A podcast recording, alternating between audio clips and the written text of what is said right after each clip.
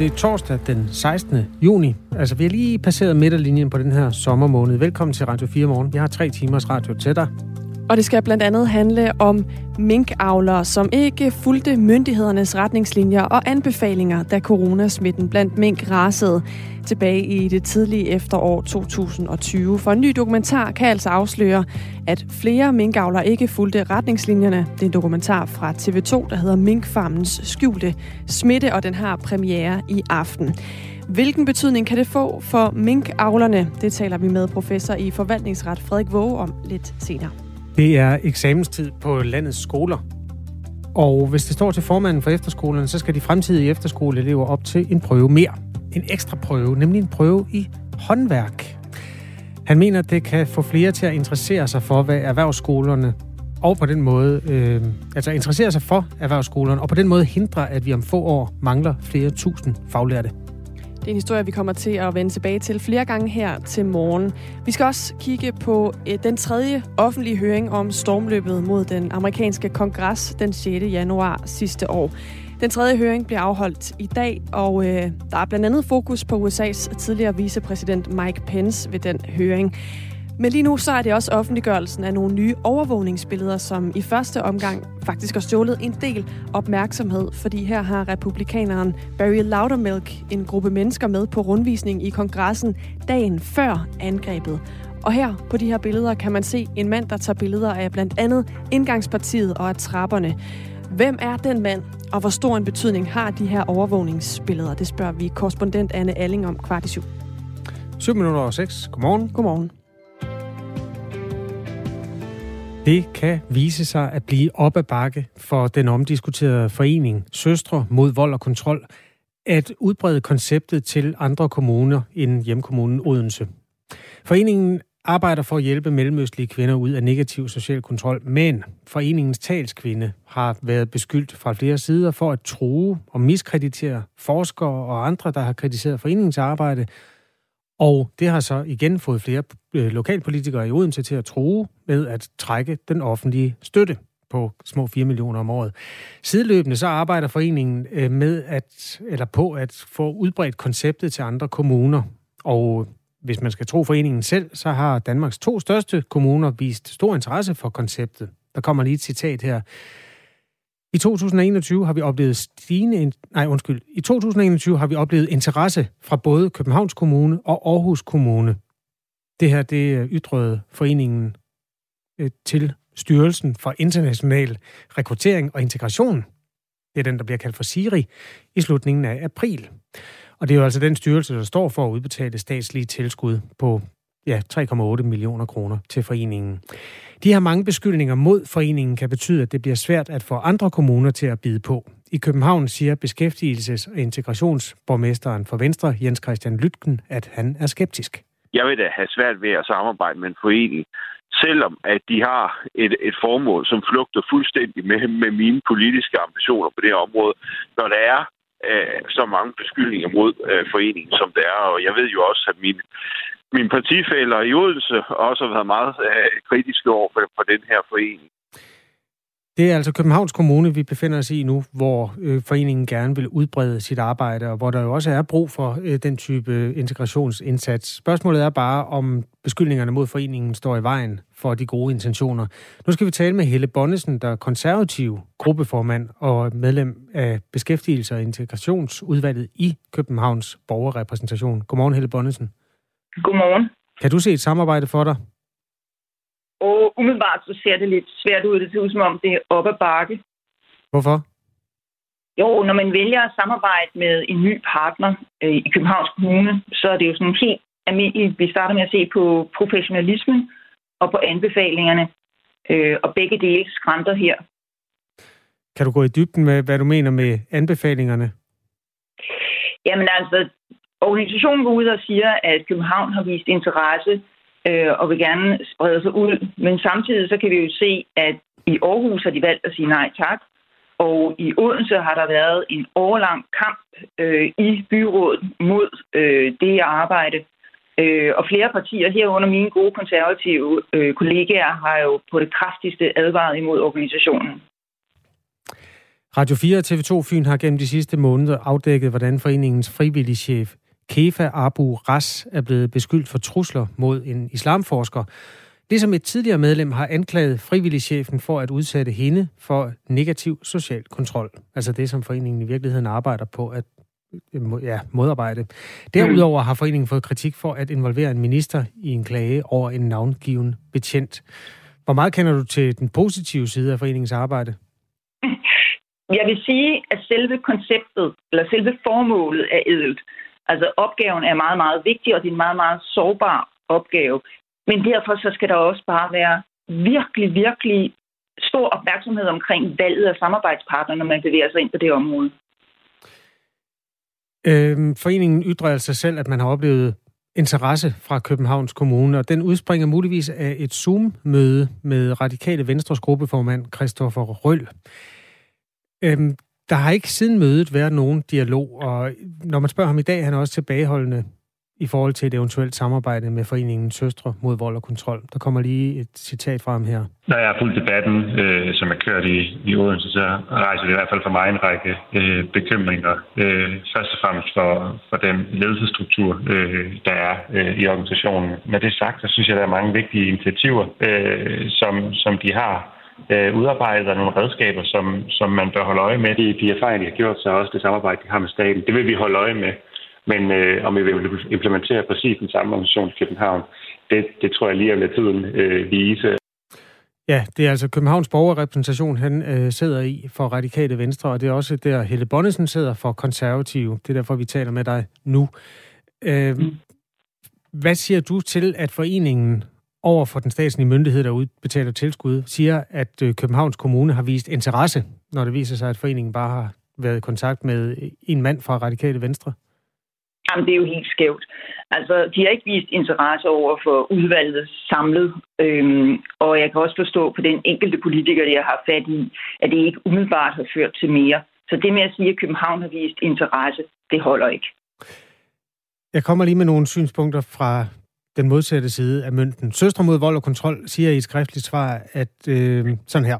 I 2021 har vi oplevet interesse fra både Københavns Kommune og Aarhus Kommune. Det er jo en faktuelt korrekt opsummering for året 2021, fordi foreningen jo med deres ord havde fået henvendelser med interesse for foreningens arbejde. Er det ikke en mm. fair pointe? Jeg kan jo ikke stå til måls på, hvad enkelte personer har gjort, men vi har ikke som samlet udvalg vist interesse og haft kontakt til dem. Mangler I indsatser til at bekæmpe bekæmpe negativ social kontrol i øh, indvandrermiljøer, sådan mellemøstlige miljøer i København? Det er et meget, meget vigtigt arbejdsområde, og noget, hvor vi altid skal være vågne for at gøre det bedre. Så derfor er det jo også derfor, derfor bliver opgaven også så sårbar, fordi det er et meget, meget vigtigt område, og vi skal holde os opdateret på, hvad der kan være af muligheder for samarbejde. Det her ser bare ikke ud til at være den vej, vi har lyst til at gå, eller i hvert fald ikke, jeg har lyst til at gå. Hvad skal der til, for at du kan se ideen i at samarbejde med foreningen? At man kan føle dybt nede i maven, at det her det er et godt projekt med menneskelighed i centrum, og sådan har jeg det ikke. Tak for det, Helle Bonnesen, konservativ gruppeformand i København, medlem af Beskæftigelses- og Integrationsudvalget. Som det fremgik, har foreningen også ytret, at Aarhus Kommune har udvist interesse for en knopskydning på det her Odense-projekt. Men det kan også blive op ad bakke i Aarhus, fordi foreningen skrev i et øh, statusnotat, at det forlyder, at Aarhus Byråd skal behandle et forslag om at etablere Søstre mod vold og kontrol på et byrådsmøde i slutningen af 2021. Men byrådet i Aarhus havde på det tidspunkt allerede besluttet, at Søstre mod vold og kontrol ikke skulle etableres i byen. I øh, Aarhus Byråd øh, sidder øh, Venstres medlem af Social- og Beskæftigelsesudvalget, Gert Bergård, og øh, han mener, at foreningen pynter sig med lån det fjerde. På det tidspunkt, der har vi jo allerede besluttet i Aarhus, at øh, vi ikke ønsker at, at gøre brug af det tilbud. Det har vi jo besluttet i byrådet. Vi har også haft en udvalgsbehandling. Man kan jo ikke øh, tydeligvis prøver at lave et reference og smykke sig med, at man øh, er på vej til at lave en aftale med Aarhus, øh, når man allerede ved på det her tidspunkt, at øh, der er ingen aftale med Aarhus. Ja, sagde altså Gert Bjergård fra Venstre i Aarhus Byråd, som også bakkes op af sin byrådskollega Mette Skavtrup fra Konservative. Det er lidt en tilsnigelse. Øh, det er, at øh, pynte sig med lånte fjer. Hvis man gerne vil sælge som om, at man er øh, repræsenteret flere steder og mulighed for at blive repræsenteret flere steder, så var det jo afklaret på det tidspunkt, at de i hvert fald ikke kom til Aarhus. I foreningen siger øh, direktør Maja Løvstrup, at foreningen aldrig har pyntet sig med lånte fjer, og at man desuden ikke var opmærksom på, at der var truffet en beslutning, der gik foreningens øh, ambitioner imod. Vi fik aldrig en nærmere status på, hvornår byrådet ville behandle forslaget. Kun en melding om, at det var i slutningen af året. For os var det en orientering til Siri, altså øh, styrelsen, om at andre kommuner var interesserede i konceptet, og det var også noget, man ville drøfte i Aarhus Byråd, skriver Maja Løvstrup til Radio 4. Beslutningen kan dog findes på Aarhus Kommunes hjemmeside. Den her historie er lidt kompliceret, men det er altså også en øh, historie om, hvordan offentlige midler bruges, og hvordan, øh, hvilke krav man stiller til de foreninger, som skal hjælpe med at løse de nærværende integrationsproblemer i de større byer. Den er foldet godt ud i fjerde afsnit af Borgmesterens Søstre, altså podcastserien eller radioprogramserien, som du kan finde det er der, hvor du hører din podcast, for eksempel i Radio 4-appen. Den bliver også sendt kl. 13.05 i dag, torsdag, her på kanalen. Nu klokken 16 minutter over 6. Vi kan lige runde en øh, særlig lysekrone, der kommer på auktion i dag. Ja, det er det, lysekronen nyt. Det er lysekronen nyt. Det er øh, Paul Henningsen, også kendt som PH, uh. som jo var lysets mester. Øhm, han har lavet den i tiden, inden han sådan rigtig blev kendt for sine lamper. Alene det, det er en lysekrone, siger kendere af PH, at det, øh, det er ikke noget, der sådan skriger PH-lampe. Vi kender jo måske de der sådan meget signaturformede, hvordan skal vi beskrive dem sådan lidt? Ja, altså omvendt parabolansigtet. Ja, ja, faktisk. Ja, som jo er sådan indbegrebet af en PH-lampe. Men det her, det er altså en, øh, en lysekrone, som han selv har sagt, synes lignede noget, der var lavet af en sindssyg cykelsmed. Nå, det er selv indsigt. Ja, altså, men han blev jo så senere lysets mester, så det gik jo meget godt for ham. Den er tegnet øh, i 1915, da han var arkitekt ved istandsættelse af en sagførers villa på Frederiksberg, og øh, så tegnede han den her lampe til villaen. Og øh, den har sådan, det er sådan en ottearmet prisme lysekrone, og så inde i midten, der er der sådan en, en nærmest sådan en lille rødt kar, som efter sine er sådan noget af det, der trods alt skriger PH, fordi han har jo meget det her med at tænke på, hvordan lyset bliver dæmpet osv. Den fik ikke noget særligt langt liv i villaen, fordi øh, den lå gemt på loftet på en sommerhusgård i Nordsjælland i mere end 70 år. Så det har ikke været sådan en kæmpe øh, fund. Men altså, øh, nu skal den under hammeren. Alligevel til en pris mellem øh, 75.000 og 100.000 kroner er den vurderet til. Jeg har lige fundet billedet hos, øh, jeg tror det er Bo Bedre, der har ja. det på deres hjemmeside. Det ligner jo simpelthen noget fra Sarens øh, slot. Eller sådan noget. ja. Helt, øh, en sindssyg cykelsmed, eller det, den russiske Sars slot i 1902. Præcis. Øhm, men der er selvfølgelig altid noget, når de der meget, meget tidlige værker af folk, der senere bliver meget, meget kendt for noget, det, det er jo altid noget, der sådan på sigt i hvert fald kan indbringe nogle penge, selvom det måske sådan objektivt set dengang ikke, og måske heller ikke i dag, har været stor lysekunst. Nej. Det var nah. lidt, uh, lidt lysnyt her fra morgenstunden. Klokken er 18 minutter over 6. I 2030, der spår Arbejderbevægelsens Erhvervsråd, at der kommer til at mangle 100.000 mekanikere, elektrikere og andre af den slags faglærte her i Danmark. Og for at få flere og, og det at få flere ind på erhvervsuddannelserne, det har længe også været et meget omstridt politisk mål. Ifølge Børne- og Undervisningsministeriet, så har kun 20 procent af eleverne i 9. og 10. klasse søgt ind på en erhvervsuddannelse i år. Den politiske målsætning hedder 25 procent. Men hvis det står til formanden for efterskolerne, så kan problemet her blive løst ved, at man fremtidigt gør sådan, at efterskoleeleverne skal op til en ekstra prøve, altså en prøve i håndværksfag, for eksempel kokkefag, øh, tømmerfag, tekstilfag og den slags. Godmorgen, Torben Vind Rasmussen. Godmorgen.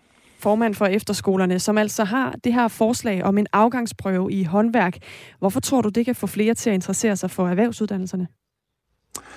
Først vil jeg egentlig påpege, at, at øh, jeg tror ikke kun det er efterskolerne, der skal øh, have den her prøve. Det vi foreslår, det er at lad os nu prøve nogle ting af.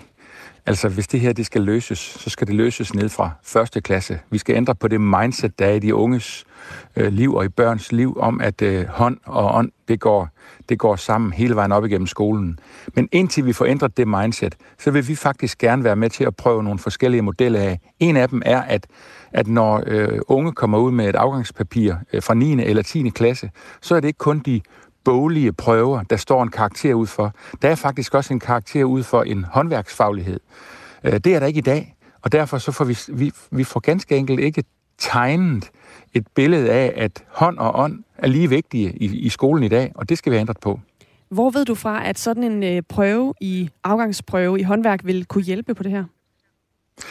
Jamen, det ved jeg ikke, øh, om, om det vil, fordi vi har ikke prøvet det. Men vi kan se, at efterskolerne, rigtig mange efterskoler, arbejder i dag med praksisfaglighed. Og rigtig, rigtig mange øh, skoler, når de arbejder målrettet med det, så laver de en eller anden form for en prøve som en afslutning. Og det går eleverne rigtig meget op i, fordi de er optaget af det og bruger meget tid på det. Øh, og hvorfor, hvorfor kan vi ikke skabe en national standard for nogle af de prøver? Fordi her kan vi faktisk fange de unge, på det ben, de gerne vil stå på. Altså, vi kan fange dem på det, de er optaget af. Og når vi, når vi fanger elever på noget, de er optaget af, så, øh, så stimulerer vi den energi øh, og stimulerer den interesse. Og det tror jeg kan dreje nogle unges tænkning i forhold til at gå i en erhvervsfaglig retning. Hvordan skal sådan en afgangsprøve i håndværk sådan mere lavpraktisk fungere? Jamen, øh, hvis vi, hvis vi øh, får held med, at der er flere, der vil lege med i forhold til at prøve det her af, så tror jeg, vi skal øh, kigge på hinanden og se øh, og, og, og tale med håndværkerlag, øh, så det ikke kun er en skoleprøve, men der faktisk også er nogen ude fra skolen. Altså i 2013 fik vi begrebet åben skole, og det tror jeg, vi skal dyrke. Så vi taler sammen med nogen uden for skolen til at få øh, skabt nogle prøver, der passer til de 15-17-årige, som har et, en, øh, en, en virkelighed i sig, som har en tyngde i sig, og som stimulerer de unges interesse. Når vi får talt om det, så tror jeg, at vi kan tilegne nogle prøver, som, som har en forskellighed, afhængig af hvilken skole og hvilket fag og hvilke lokaler de har, men alligevel får en, en national standard, så de kan bruges sammen med prøven i øh, matematik og prøven i dansk og prøven i engelsk og, og, og de andre øh, teoretiske prøver. Det lyder jo ikke som en helt gratis løsning, altså hvis man skal ud og, og sådan på en eller anden måde stampe det her op fra, fra bunden. Har du nogen idé om, hvad det vil kunne koste? Det har vi slet ikke regnet på endnu. Øh, det, jeg, det, jeg bemærker, det er, at, at øh, fra erhvervslivet er der rigtig stor interesse på egentlig alle de initiativer, der kan være med til at styrke det her. Så jeg er egentlig ikke så bange for prisen i det. Øh, jeg tror også, hvis de efterskoler, som vil sige ja til at, at at være prøveskoler i det. Jeg tror i forvejen, at nogle af dem tænker i, jamen, hvordan kan vi styrke øh, lige præcis det håndværksfaglige islet, vi har allerede nu. Så jeg tænker egentlig, den energi, der ligger i efterskolerne, og den hurtighed i forhold til, hvordan efterskolerne kan, kan dreje på knapperne, fordi vi er frie til det. Det tror jeg egentlig gør, at, øh, at vi kan komme i vandet med det her øh, ret hurtigt. Og hvor hurtigt vil det være? Altså, hvad, hvad skal der til, før efterskolerne begynder med det her? Jamen lad os nu, nu er den jo kommet øh, idé. Lad os nu se, om der er nogen, der vil øh, lege med, og lad os se, om der måske også er nogen, der vil være med til at finansiere et pilotprojekt. Så tænker jeg, at vi skal bruge øh, efteråret på at prøve at rette det til, så, og, og så kan det jo godt være, at vi fra, fra skoleåret 2023-2024 faktisk har, lad os sige, øh, 10-15 skoler øh, ud over hele landet, som prøver det her af. Det her det er jo ikke, det er jo ikke noget, der bare skal køre i efterskolerne. Hvis det her det virker, så er det jo en, så er det jo et forsøg, som faktisk også kan annekteres ind i folkeskolen, og så vil det jo have en, en, en meget større øh, område i sig. Kræver det nogen særlig godkendelse oppefra, når man går ind og piller ved, øh, ja, det er jo faktisk at piller lidt ved afgangsprøverne her? Jeg tror, det der er vigtigt, det er, at, at man hele vejen rundt nikker til at, at øh, prøve det her af. Og, øh, og forsøgsordninger kan øh, ministeriet og ministeriet jo til enhver tid sætte i værk. Så jeg tænker egentlig, at det her det er ikke noget, der kræver den store lovændring. Det er et forsøgsarbejde, øh, der skal laves. Det skal vi bruge noget tid på at øh, sætte i søen, reflektere over og så evaluere. Og så kan det jo godt være, at vi om 3, 4 eller 5 år kan sige, at det her det er så god en idé, så de kommende generationer af unge, de får et øh, afgangspapir, hvor i der er en række øh, teoretiske karakterer, men der også er øh, måske endda en række håndværkskarakterer. Så får vi respekten omkring ligeværdigheden mellem hånd og ånd tilbage, og det er jo det, det handler om. I 8. og 9. klasse, der giver man i dag standpunktskarakterer i flere fag. Det er for eksempel dansk og matematik, fysik, kemi, øh, idræt, engelsk og også nogle øh, sprogfag ellers. Og øh, i 10. klasse, der giver man så lidt færre et standpunktskarakter, eller til lidt færre fag. Og så er der jo også sådan i dag, at eleverne i 9. klasse skal op til fem bundne prøver og to prøver, som de har trukket. I 10. klasse, der kan man komme op til prøver i op til 11 fag. Tidligere har en rapport fra Danmarks Evalueringsinstitut vist, at elever eleverne forbinder udskolingen med karaktergivning, og de fortæller, at karakterer det fylder og stresser og presser dem på godt og ondt. Så hvorfor skal eleverne i den her sammenhæng presses yderligere af endnu en karakter? Ja, det er sådan set også lidt ironisk, at, at, øh, at jeg går ind og foreslår det her, fordi øh, i forvejen så er jeg egentlig fortaler for, at vi øh, også øh, udvikler øh, alternative prøveformer, som måske ikke har karakteren som et slutspunkt.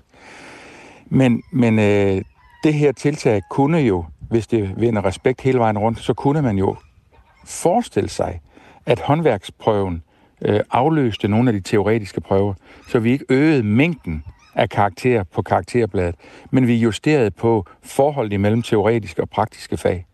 Øh, det er jo ikke noget, jeg kan beslutte. Jeg kan, øh, vi kan i efterskolerne sætte et forsøg i værk, prøve det af, og så kan vi faktisk levere noget viden og noget empiri ind øh, i den store sag, det er at ændre mindsetet i, i forhold til at skabe mere praksisfaglighed.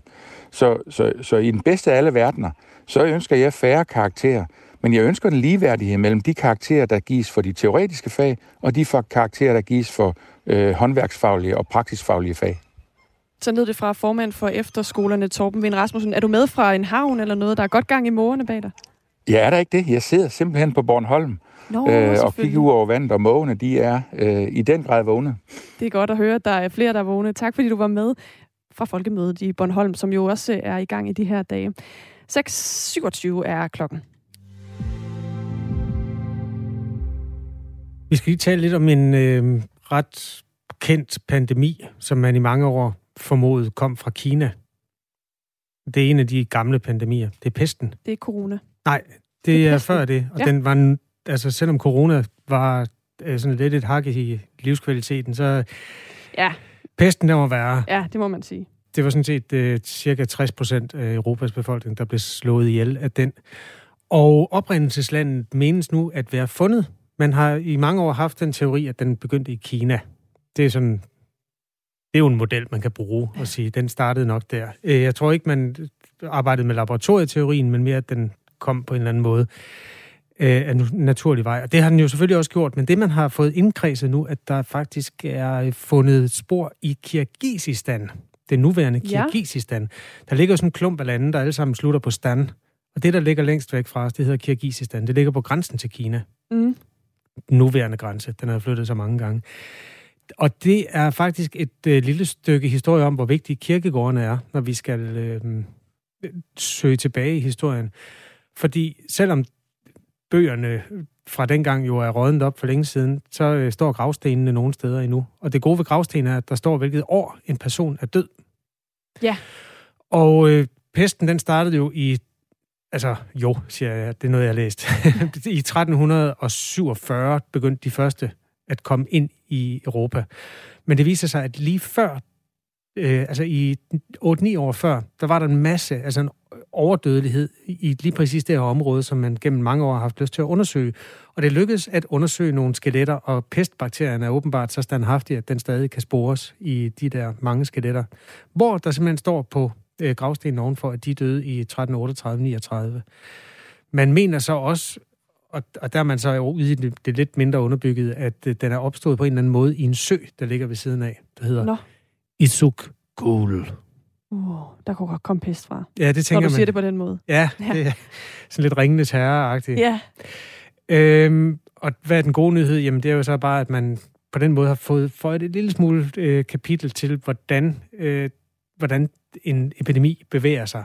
Og, eller pandemi hedder det, når det bevæger sig jorden rundt og hvor hurtigt den bevæger sig. Det tog altså 8-9 år på det tidspunkt at fragte den sorte død fra øh, det fjerne Asien og så herover til. I dag vil det jo tage 14 dage. Ja, det er noget med globaliseringen, ja. der har gjort mange gode ting, men det jo også øh, spænder ben for os der. Også bare fascinerende, at man kan finde noget så gammelt i, i tilbage i tiden, ikke? Jo, så tak Find til de forskere, der har... Altså, jeg kan ikke forestille mig noget, der er kræver en stærk mave ret meget mere, end at grave gamle skeletter op og lede efter pest. Nej, det er to øh, ubehagelige ting. Se historien på videnskab.dk, verdens bedste hjemmeside. Nu skal vi have en øh, omgang nyheder med anne Sofie Felt. Klokken er halv syv.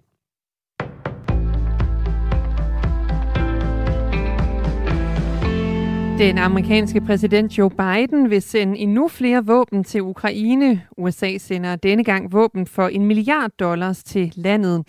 Det inkluderer antiskibsraketsystemer, artilleriraketter og ammunition. Ruslands FN-ambassadør fordømmer vestlige lande for at levere våben til Ukraine.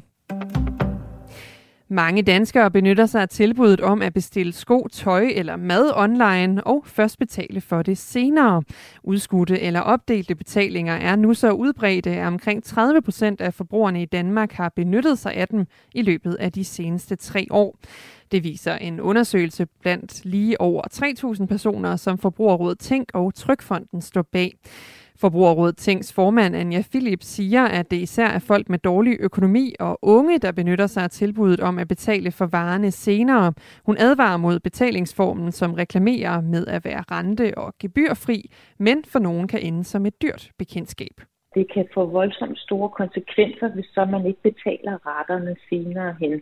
Øh, for eksempel kan et stykke pizza til 70 kroner komme til at koste 720 kroner på, på to måneder. Og det kan vi se, at øh, øh, en langt større del af dem, der er i betalingsvanskeligheder, øh, de kommer til at få rykkergebyrer, øh, og faktisk hver tiende af dem ender i en kasse og i RKI. Forbrugerrådet Tænk foreslår, at betalingerne omfattes af den samme lovgivning som kviklån, hvor der eksempelvis er 48 timers betænkningstid. Viabil er en af de store spillere på markedet for udskudte betalinger. Her siger den administrerende direktør Jan Lytje Hansen, at mere end 9 ud af 10 kunder betaler deres afdrag til tiden. Nu får Danmark en ny amerikansk ambassadør. Det amerikanske senat har nemlig godkendt den 69-årige forretningsmand Alan Levenfall som USA's næste ambassadør i Danmark. Alan Levenfall er blandt andet bestyrelsesformand og topchef i Beacon Capital Partners, der er en af de førende ejere og forvaltere af kontorejendomme i USA. Det er endnu ikke oplyst, hvornår Alan Levenfall kommer til Danmark. En fodgænger er blevet kørt ned af en af politiets patruljevogne i Valby i København. Det oplyser vagtchefen i Københavns politi. Det skete i går eftermiddags. Patruljevognen kørte med udrykning på cykelstien, og fodgængeren gik ud på cykelstien. Fodgængeren er en mand på 31 år, som kun er kommet lettere til skade. Den uafhængige politiklagemyndighed er nu underrettet om hændelsen, fortæller vagtchefen. Politiklagemyndigheden bliver involveret i sager, hvor personer kommer til skade eller dør i forbindelse med politiets arbejde. Folkemødet på Bornholm starter i dag, men det bliver med langt færre kommuner som deltagere, det skriver DR. I år deltager kun 13 ud af landets 98 kommuner i det officielle program. I 2019 der var tallet 28. Helsingør er en af de kommuner, som har droppet folkemødet. Der er nemlig ikke råd til det, siger den konservative borgmester Benedikte Kær. Hun ærger sig dog over, at byrådet ikke får mulighed for at blive inspireret og få ny viden, og også for at, øh, for at fortælle, hvad Helsingørs kommune selv kan på folkemødet. Det siger hun til DR. Der kommer nogen eller en del sol i dag, men i løbet af dagen kommer der en overgang mere skyet vejr i de sydlige og østlige egne af landet. Temperatur op mellem 17 og 22 grader, lidt køligere ved vestkysten. Vinden tiltager og bliver let til frisk fra vest og nordvest. Det var nyhederne her på Radio 4. De var læst og redigeret af Anne Fifeldt.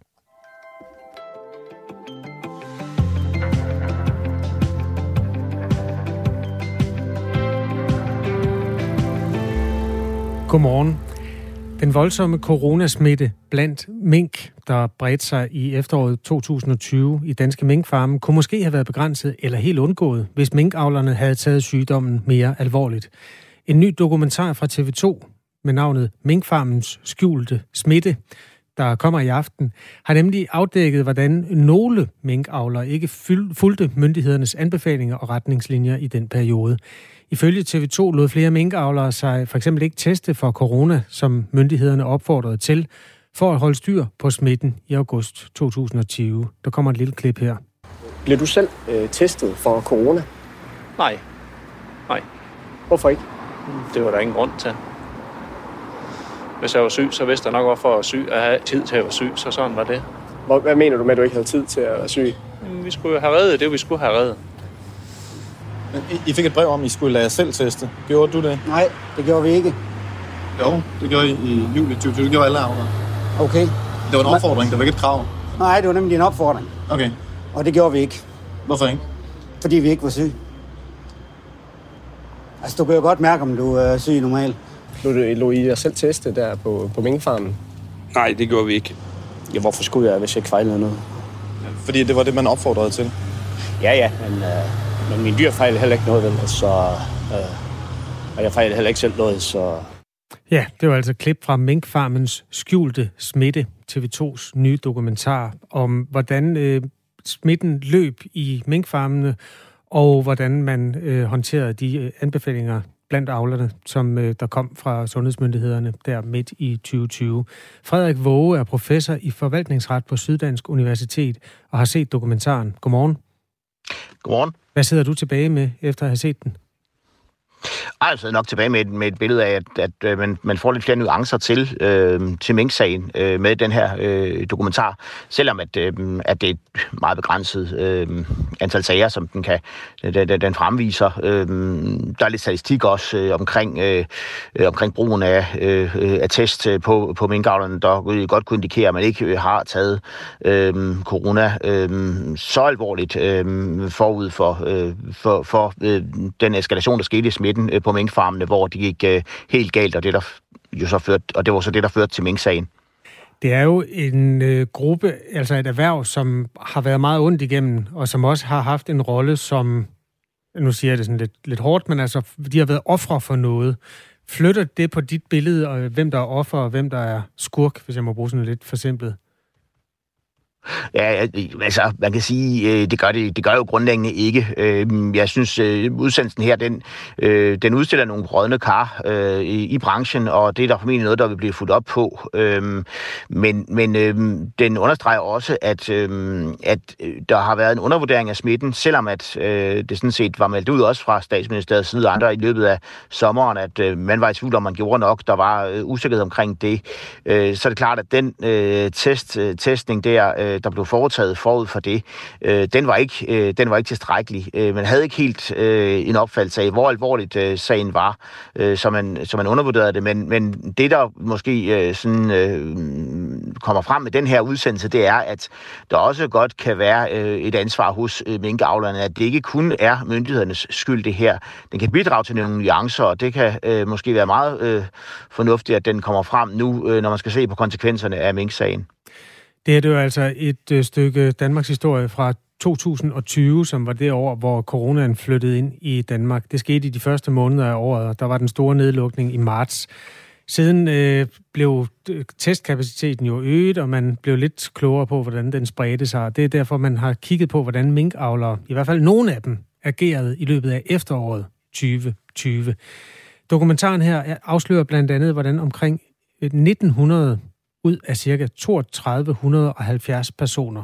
Altså det vil sige godt og vel halvdelen af dem, der boede eller arbejdede på en minkfarm, ikke havde lavet sig teste for corona i løbet af august, på trods af at myndighederne jo opfordrede til ugentlige test i den måned. Øhm, TV2 har også talt med flere avlere, der stoppede med at sende prøvesvar fra deres mink ind til myndighederne, selvom de skulle. Der var også en enkelt, der snød for at få en negativ test, øh, og det gjorde han ved at teste mink, som han var sikker på var raske. Øhm, det er jo sådan meget anekdotisk, men også noget af det kritisabelt. Hvad, hvad er mest i øjnefaldene for dig, Frederik Våge, af det, man kan se i dokumentaren? Og jeg synes, at, at det, det mest øje, i øjnefaldende nok er øh, statistikken, der bliver fremlagt i den her forbindelse. Øh, de her cases, der har været omkring minkavlerne, øh, har man øh, perifært været bekendt med gennem øh, medierne. Der har været omtale af, at øh, det ikke er alle øh, minkfarmer, der har opført sig øh, ordentligt i forbindelse med øh, smitte, øh, smittebekæmpelsen. Men, men øh, det, det er jo øh, nok først og fremmest, at, øh, øh, at, at man lige får, øh, får, får et andet perspektiv på sagen også her, og, og, og, og det, det mest i åndefælden er vel, at de her forskellige øhm, øh, cases, der er, de understreger, at, øh, at, at der er en side af sagen, som man også øh, kan afdække, som ikke rigtig er kommet frem under for eksempel Mink-kommissionens afhøringer, men man ser det her, og at man også ser det her fra øh, minkavlernes side, der eventuelt kunne være et element af, af egen skyld. Øh, det man så kan sige for længst af, det er jo nok, at, at, at øhm, øh, det er ikke noget, der vil få en, en betydning for, et, for den erstatning, som minkavlerne får. Det kan være, at der er nogle enkelte cases, de vil tage fat i nu, og, og følge op på og undersøge, om, der er noget, om, om det kan få betydning for konkrete øh, øh, overtrædelser. Der er måske nogle øh, sager her, som, som, som man vil mene, at det skal undersøges nærmere, som de dokumenterer øh, i, i, i udsendelsen. Øh, så, men, men, men det grundlæggende, så, øh, så, så, så er det måske, at man får lidt flere nuancer øh, i, i, i forhold til det her. Det er måske meget fornuftigt, når man skal se på sagen nu. Der kommer jo meget snart en betænkning fra Mink-kommissionen. Frederik Våge er professor i forvaltningsret på Syddansk Universitet og altså har set TV2's dokumentar Minkfarmens skjulte smitte, der kommer i aften. Øh, man kan jo sige, kort sagt, Frederik Våge, at det var en ret dårlig forretning at få coronasmitte ind på sin besætning. Ifølge tal fra Fødevarestyrelsen vil en, en farm, hvor der var 75.000 mink, få flere millioner mindre i erstatning. Omkring 2,5 millioner kroner vil de miste i erstatning, hvis farmen blev konstateret smittet. Øh, hvor normal en procedure er det egentlig? Altså, jeg kan sige, det, det er jo en ordning, som er baseret øh, til dels på tillid, det her, og øh, en ordning, som inden for, øh, øh, for, for, for, for, for dyrehold ikke er øh, øh, ikke er specielt, øh, at den er ikke specielt for minkbranchen. Man har øh, generelt også, når der har været fugleinfluenza, der har været andre øh, øh, former for husdyrsygdomme, øh, haft en ordning omkring det her med nedlæggelse af zoner, og så dem, som, som og, hvor, man, hvor man så skældner mellem, om dyrene er smittet, og om de ikke er smittet, også i forhold til, øh, til, til erstatningen. Øh, og øh, altså jeg, jeg vil sige, det er, øh, som, som du også nævner i introduktionen her, altså noget anekdotisk, øh, de, her, de, de her forskellige øh, øh, sager, der har været. Der vil altid være øh, øh, eksempler på, på, på misbrug, øh, og man har fundet nogle tem- tilfælde her. Det vil nok være meget vidtgående at sige, at det øh, skulle få betydning for øh, den måde, som man bekæmper husdyrsygdomme på, på generelt. Altså meget, det er vel på mange måder meget fornuftigt, at man har en ordning, øh, der baserer sig på, på tillid. Øh, men naturligvis vil man i, i, i forlængelse af den her, øh, af de her øh, meget omfattende øh, øh, øh, brud, øh, formentlig se på, på, på, på, på ordningen. Øh, ja, man må dog selvfølgelig også advare mod, at man øh, helt opgiver, øh, at øh, det er svært at, at have en effektiv sygdomsbekæmpelse også, øh, uden at man i et eller andet omfang kan, stille, kan, kan, kan give, give tillid til de personer, der skal melde ind og sige, når deres dyr er syge. Vi har fået en sms fra Martin fra København, der skriver, masse til stoppet intet blandt befolkningen, så hvorfor skulle det have gjort en forskel her? Jeg sidder tilbage med følelsen af, at man ønsker at vende sympatien, før Mink-sagen tages op. Frank har også skrevet til os, hvis det var en opfordring til at lade sig teste, og ikke et krav, så har de vel ikke gjort noget forkert. Har de det, Frederik Våge? Øh, nej, øh, det, kan, det, kan, det, det kan man ikke sige. Jeg tror mere, det er et, det er et spørgsmål om, at det vil... Øh, øh, altså, i forhold, det kan man ikke sige i forhold til, øh, til testningen. Nu er der nogle forskellige øh, cases, der kommer op i, i dokumentarudsendelsen, som, øh, øh, så, som, som for enkle øh, minkavlers vedkommende øh, tegner et billede, som, øh, så, så, så, som, som ikke er kønt. Øh, og, og det, man kan sige omkring øh, minksagen, er jo, at der er jo rigtig mange øh, følelser naturligvis forbundet med det her. Det er et erhverv, der er blevet øh, nedlagt. Øh, de har fået en historisk øh, stor kompensationsordning på øh, en ramme, men, men en ramme på 20 milliarder øh, kroner. Øh, noget, vi aldrig har set før øh, øh, til kompensation af et erhverv. Selv hvis man havde haft sådan en almindelig ekspropriationssituation, øh, så ville man næppe få så meget i erstatning, som øh, minkavlerne har fået. Så der ligger meget politik i det her.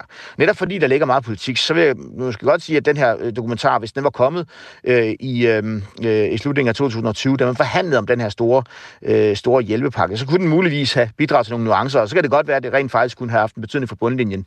Det får ikke nogen betydning nu øh, i forhold til kompensation til de enkelte minkavlere, men det kan måske få en betydning øh, i forhold til at se på øh, embedsmænds ansvar for, at det løb løbsk øh, her, at det ikke kun er øh, myndighedernes skyld, øh, at vi fik øh, med minksagen. Øhm, minkavlerne fik jo en stor erstatning, samlet 19 milliarder kroner til erhvervet. Er der nogen mulighed for, at dele af den erstatning kan blive frataget nogen, når de står frem og fortæller, at de har håndteret de der anbefalinger eller krav sådan øh, forkert? Nej, nej, det er der ikke. Øh, man må sige, den er lukket, øh, den ordning på den måde. Det er ikke noget, der vil kunne blive taget op. Øh, øh det er noget, der er fastlagt ved lov, øh, og det er, det, det er et, en, et, et, et retskrav, som øh, minkavlerne har nu. Øh, det skulle kun være fordi, at udsendelsen gav anledning til, at man ville øh, foretage lidt mere øh, dybere undersøgelser af, om der er folk, der har svindet med reglerne, fordi det tager udsendelsen også op. Øh, den fokuserer dels på det her med, at man ikke har lavet sig teste, som er sådan en, baseret på, på, på meget omfattende data fra Statens Institut, hvor de altså har gennemkørt øh, øh, test med, øh, om man har boet på en minkfarm, øh, sådan man simpelthen kan se, om, om, om de har lavet sig, teste, hvilket er ret bemærkelsesværdigt øh, brug af data. Øh, men derudover så tager den altså også nogle cases op om, at der blev svindlet med, de her, øh, med, med den her ordning, og der kunne man godt forestille sig, at, øh, at man måske, hvis man undersøger lidt mere, hvordan har, øh, hvordan har de enkelte minkavlere ageret, at, at det kan få en betydning for de helt konkrete øh, avlere. Men, men den historiske erstatningsordning på de 20 milliarder osv., den, den kan der ikke blive, blive rørt ved. Afslutningsvis, øh, Frederik Våge, øh, så vil jeg bare lige fortælle dig, at i vores sms-inbox, der går coronahistorier ofte hånd i hånd med øh, sådan lidt konspiratorisk tankegang. Og der er flere, der antyder, at den her øh, dokumentar skulle være sat i verden for på en eller anden måde at påvirke resultatet af Mink-kommissionens arbejde. Øh, kan de ske at have ret? Altså, det vil jeg jo egentlig ikke tro. At jeg, jeg så øh, selv udsendelsen for, øh, for en måned siden, og der havde jeg nogle drøftelser også med, øh, med, øh, med TV2, øh, og at omkring øh, øh, hvorvidt, at, øh, øh, at det kunne få en indflydelse på, på min kommissionens arbejde, eller det var ikke TV2, det var produktionsselskabet, som, øh, som, som, som lavede dokumentarudsendelsen. Øh, og jeg, jeg skal ikke kunne afvise, at det kunne have haft en betydning for min kommissionens arbejde, hvis den var kommet frem øh, på, øh, øh, på et tidligere tidspunkt. Men nu er vi så langt hen i processen. Altså, jeg ved ikke, om min kommissionens rapport er i, er i trykken simpelthen, øh, men den er i hvert fald ikke øh, på et stadie nu, hvor man formoder, at, den, øh, at der, kan, der kan foretages nogle former for ændringer øh, i, øh, i konklusionerne. Øh, den er blevet forelagt for de øh, øh, personer, som bliver genstand for undersøgelse, og den tror jeg ikke, man kan regne med, at der overhovedet bliver rørt ved på noget tidspunkt. Så den kommer først ud på et tidspunkt nu, hvor det faktisk er for sent at, at ændre på Mink-kommissionen. Men det er ikke for sent at ændre på den opfattelse, man får af Mink-kommissionens øh, betænkning, fordi man vil kunne tage højde for, øh, hvis der skulle være nogle, nogle nye ting, der kom frem øh, med den her udsendelse, når man skal vurdere, hvad der sker med, med, med ministre og embedsmænd, øh, som, som er under undersøgelse i Mink-kommissionen. Tak, Frederik Våge, professor i forvaltningsret ved Syddansk Universitet. Mink-avlens skjulte smitte kommer i aften kl. 20 på TV2, eller man kan se den på streamingtjenesten TV2 Play.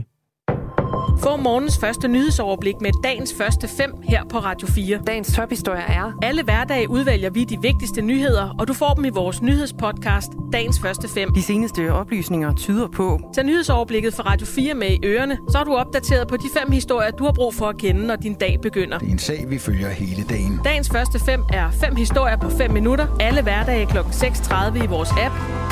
Radio 4 taler med Danmark.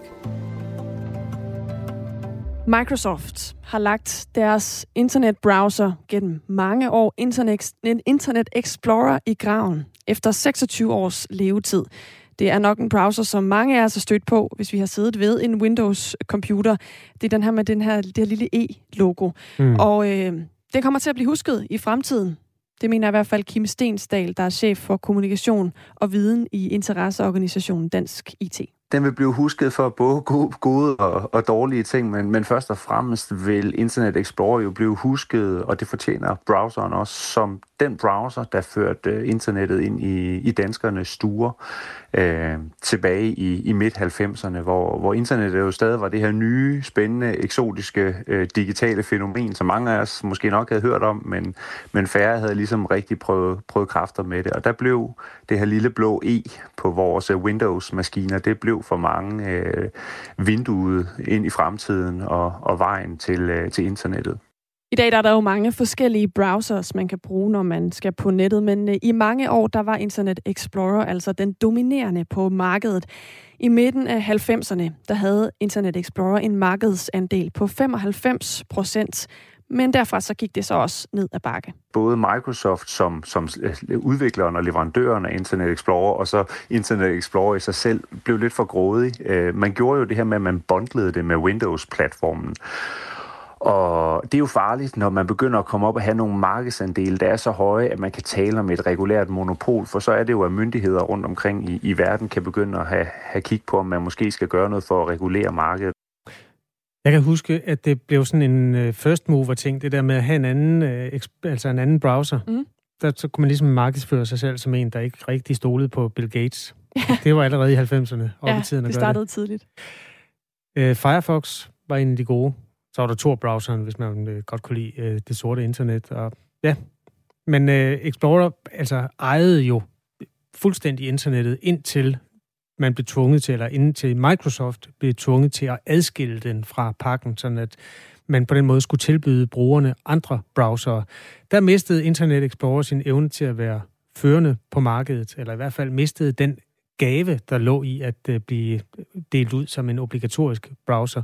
Så var den ude i nogle øh, konkurrence forhold, hvor den ikke klarede sig så godt. Det andet, der gik galt, det var jo så, at i, i takt med alt det her, så kommer der jo øh, tablet-PC'er og smartphones, og internettet udvikler sig i det hele taget, og der sov Microsoft øh, noget i timen, og, og der kom simpelthen andre browsere på banen, som, øh, som kunne andet og mere, var hurtige og fungerede bedre på tværs af de forskellige, forskellige platforme, devices, vi har osv. Så, så, så man sov lidt i timen.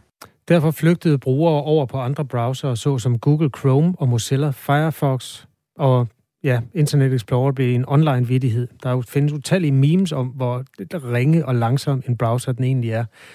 Øhm, der var en, der skrev på et eller andet forum, at Internet Explorer var en god browser, når man skulle downloade en anden browser. Og så skulle man skynde sig videre. Kritikken var ikke helt berettiget, mener Kim Stensdal. Jeg vil faktisk øh, give øh, masser af credit til øh, både Microsoft og, og browseren i sig selv, der, hvis man kigger på, hvad situationen var tilbage i 1995. Fordi for, for dengang var internettet noget helt andet, og det her med, at man havde en, sådan en grafisk brugergrænseflade med, med noget, noget lækker grafik, man kunne se og, og besøge nogle hjemmesider osv., det var faktisk ganske nyt og, og spændende og revolutionerende, og der var Internet Explorer jo et af, et af budene på, hvordan det kunne se ud. Så, så på det tidspunkt var det jo en browser, der havde noget at have det i. Men det har den ikke længere. Markedsandelen var i år svundet til under 2 procent, og derfor bliver den lagt i graven. Og Kim Stensdal har et godt bud på, hvad der skal stå på, på gravstenen. Kære Internet Explorer, du indvarslede internets tidsalder. Du bragte World Wide Web ind i danskernes stuer. Du var vinduet til fremtiden. Så blev du voksen. Så mistede du din uskyld, og måske blev du lidt for grådig. Du fik konsekvenserne af at føle. Konkurrenterne tog over. Internet Explorer, du har haft din tid. Tak for alt. Ja, det bliver en ordentlig gravsten. Sådan en jællingesten. ja. Det var Kim Stensdal, der hjalp os med at fortælle historien her. Chef for kommunikation og viden i interesseorganisationen Dansk IT. Så fik vi tegnet en lille nekrolog over Internet Explorer.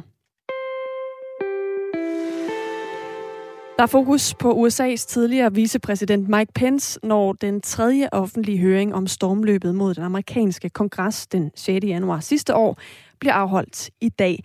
Men inden vi skal øh, vende os mod den, så skal vi lige starte med nogle overvågningsbilleder fra kongressen, som udvalget, der står bag høringerne, offentliggjorde i går, og som har taget en del af spotlightet. Dem har du set, Anne Erling, korrespondent i USA. Godmorgen. Det er jo øh, overvågningsbilleder fra dagen før angrebet på kongressen. Hvad viser de?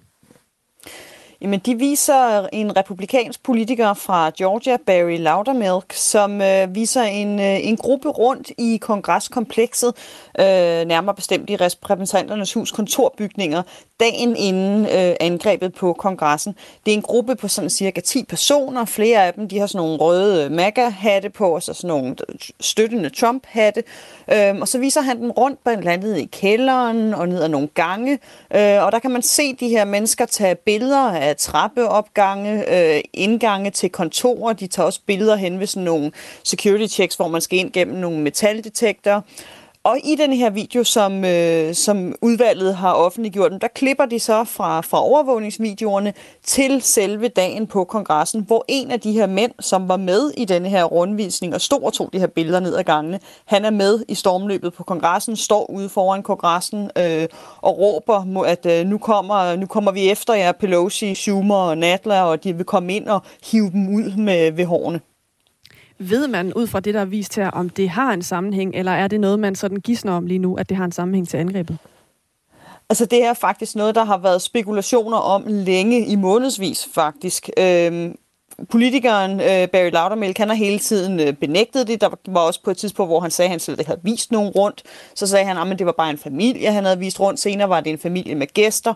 Der har været øh, mange øh, spekulationer omkring det. Det, som øh, Capitol Police, altså øh, kongresspolitiet, de siger nu, det er, at de ikke siger noget mistænkeligt i det. Men ligegyldigt hvad, så er der altså denne her sammenhæng med, at, øh, at en gruppe med øh, MAGA-hatte bliver vist rundt, og mindst en af dem altså er med i stormen øh, ved kongressen dagen efter. Og en detalje er, at den dag, de øh, ble, blev vist rundt, altså den 5., der var selve bygningen faktisk lukket for offentligheden, hvilket også er med til at gøre det noget mystisk, hvorfor de egentlig var på rundvisning den dag. Har man hørt øh, uh, Lauder med komme et bud på en forklaring, eller sin forklaring på, hvorfor han havde dem med? Han har ikke udtalt sig direkte om, altså, hvad der, om, om det efter, at det her er blevet offentliggjort. Men, men han har altså kommet med de her forskellige forklaringer i løbet af de sidste måneder. Øhm, og, og det mest primære er det her med, at det var en familie, der bare var på besøg i DC, som gerne ville have en rundvisning, og han ligesom gjorde dem en tjeneste. Og så er der så senere kommet med, at det var så, at den familie havde været nogle venner med. Men helt i starten, altså, der sagde han, at han slet ikke havde vist nogen rundt. Så der har været mange forskellige forklaringer fra Laudermilks side. Hvilken indflydelse kan de her overvågningsbilleder få i hele sagen? Altså grunden til, at vi får, at øh, udvalget de øh, offentliggør dem, øh, de har offentliggjort dem på nettet, det er ligesom ikke noget, de har offentliggjort i selve høringen. Det handler jo om, at deres offentlige høringer, de handler primært om Trump selv. Og det gør de her overvågningsvideoer jo ikke. Øh, der er heller ikke rettet nogen øh, altså sådan kriminel anklage mod øh, Loudermilk. Så på den måde, så er det ligesom mere et tegn fra udvalget, vil jeg sige, om at selvom at de lige nu fokuserer meget på Trump, at så handler deres efterforskning også om andet, altså at den er bredere. Det er ligesom et tegn for dem på at sige, at de altså stadig efterforsker øh, republikanske politikere, som jo længe, øh, uden at der er blevet sat specifikt navn på, så har der længe været mistanke om, at republikanske politikere skulle have hjulpet til altså hele planlægningen af det her. Så det er ligesom et forsøg fra, fra udvalget på at sige, at de har mere på vej, og det her måske bare en forsmag. Og det her udvalg i repræsentanternes hus har jo gennemført mere end 1000 afhøringer i løbet af den seneste tid, og er jo så i gang med at fremlægge resultatet af efterforskningen ved en række offentlige høringer. Den tredje i rækken kommer så i dag med fokus på Trumps tidligere vicepræsident Mike Pence. Lad os lige runde den her til sidst, Anne Alling. Hvorfor er høringen i dag interessant? Jamen, den fokuserer på det pres, som Trump han lagde på Pence for at underkende valgresultatet. Pressen, han, presset han altså lagde på, på Pence inden, øh, inden stormen på kongressen, øh, som, som komiteen mener altså, at hele det her pres, de lagde mod ham, ledte direkte til stormen på kongressen, og altså direkte var med til at sætte Mike Pences liv i fare. Og der er mange jurister, der mener, at lige præcis hele situationen omkring Pence, måske om noget af det, der kunne være med til at rette en kriminel anklage mod Trump, fordi at man måske kan bruge det som bevis for, at øh, Donald Trump simpelthen har, været, har lavet en, altså en konspiration om at forråde nationen og ligesom bryde hele denne her demokratiske proces. Så der er flere øh, juridiske eksperter, der mener, at hvis man skal ind og lave en, en reel retssag mod Trump, så er hele sagen omkring, hvad der skete med Mike Pence, meget, meget vigtig, og derfor så er det også enormt vigtigt og bliver interessant at se i morgen, hvor mange beviser udvalget egentlig har øh, i sagen om øh, Trump og Pence. Det sagde Anne Alling, korrespondent i USA, som altså både havde øh, fået øh, kigget på de her overvågningsbilleder og også følger høringen. Tak fordi du var med her. Klokken er to minutter i syv, og øh, på den anden side af øh, nyhederne, som kommer lige om et øjeblik, så skal vi øh, blandt andet vende tilbage til historien om efterskolerne, hvor øh, man her foreslår nu at lave en afgangsprøve i håndværk. Altså så man får eleverne til at blive mere interesseret i de håndværksfag og erhvervsuddannelser, der lige nu øh, mangler elever til. Det kan for eksempel være en afgangsprøve i kokkefag eller tømmerfag, lyder altså forslaget fra formanden for efterskolerne, Torben Vind Rasmussen. Det kigger vi nærmere på lidt over syv. Vi kan lige nå rundt et lille stykke etymologi, altså sproglig oprindelse af ordet konspirationsteori. Jeg brugte ordet konspiratorisk om nogle af de teorier, der tækkede ind på vores sms tidligere. Der findes mennesker, der tror, at øh, TV2's dokumentar om øh, minkavlerne og nogen minkavlers rolle i øh, spredning, eller i hvert fald manglende øh, coronatestning af mink, At den kommer lige op til Mink-kommissionens arbejde, er et udtryk for sådan et skjult samarbejde, som skal øh, styrke statsministeren, øh, så hun står lidt stærkere. Øh, vores øh, lytter, Katarina, synes, at det er for galt, at vi bruger ordet konspirationsteori. Og det er bare der, vi måske lige skal deklarere, hvad en konspirationsteori egentlig er. At konspirere, det kommer af faktisk, øh, at man ånder sammen, respiration og kon, at man gør det sammen. Og det er et ord, der betyder sammensværgelse. Hvis det ikke er en sammensværgelse, som er bevist, så er det en teori. Og den her var ikke bevist. Det var en teori, nogen havde, de sendte den ind på en sms. Og derfor er ordet konspirationsteori et udtryk for, at nogen tror, at nogen samarbejder om noget. Ofte noget ondt, men de kan ikke bevise det. Konspirationsteori, det er altså en teori, der ikke er bevist. Dem er der mange af i øjeblikket, og det er ikke nødvendigvis dem alle sammen, der er forkerte. Nogle af dem er.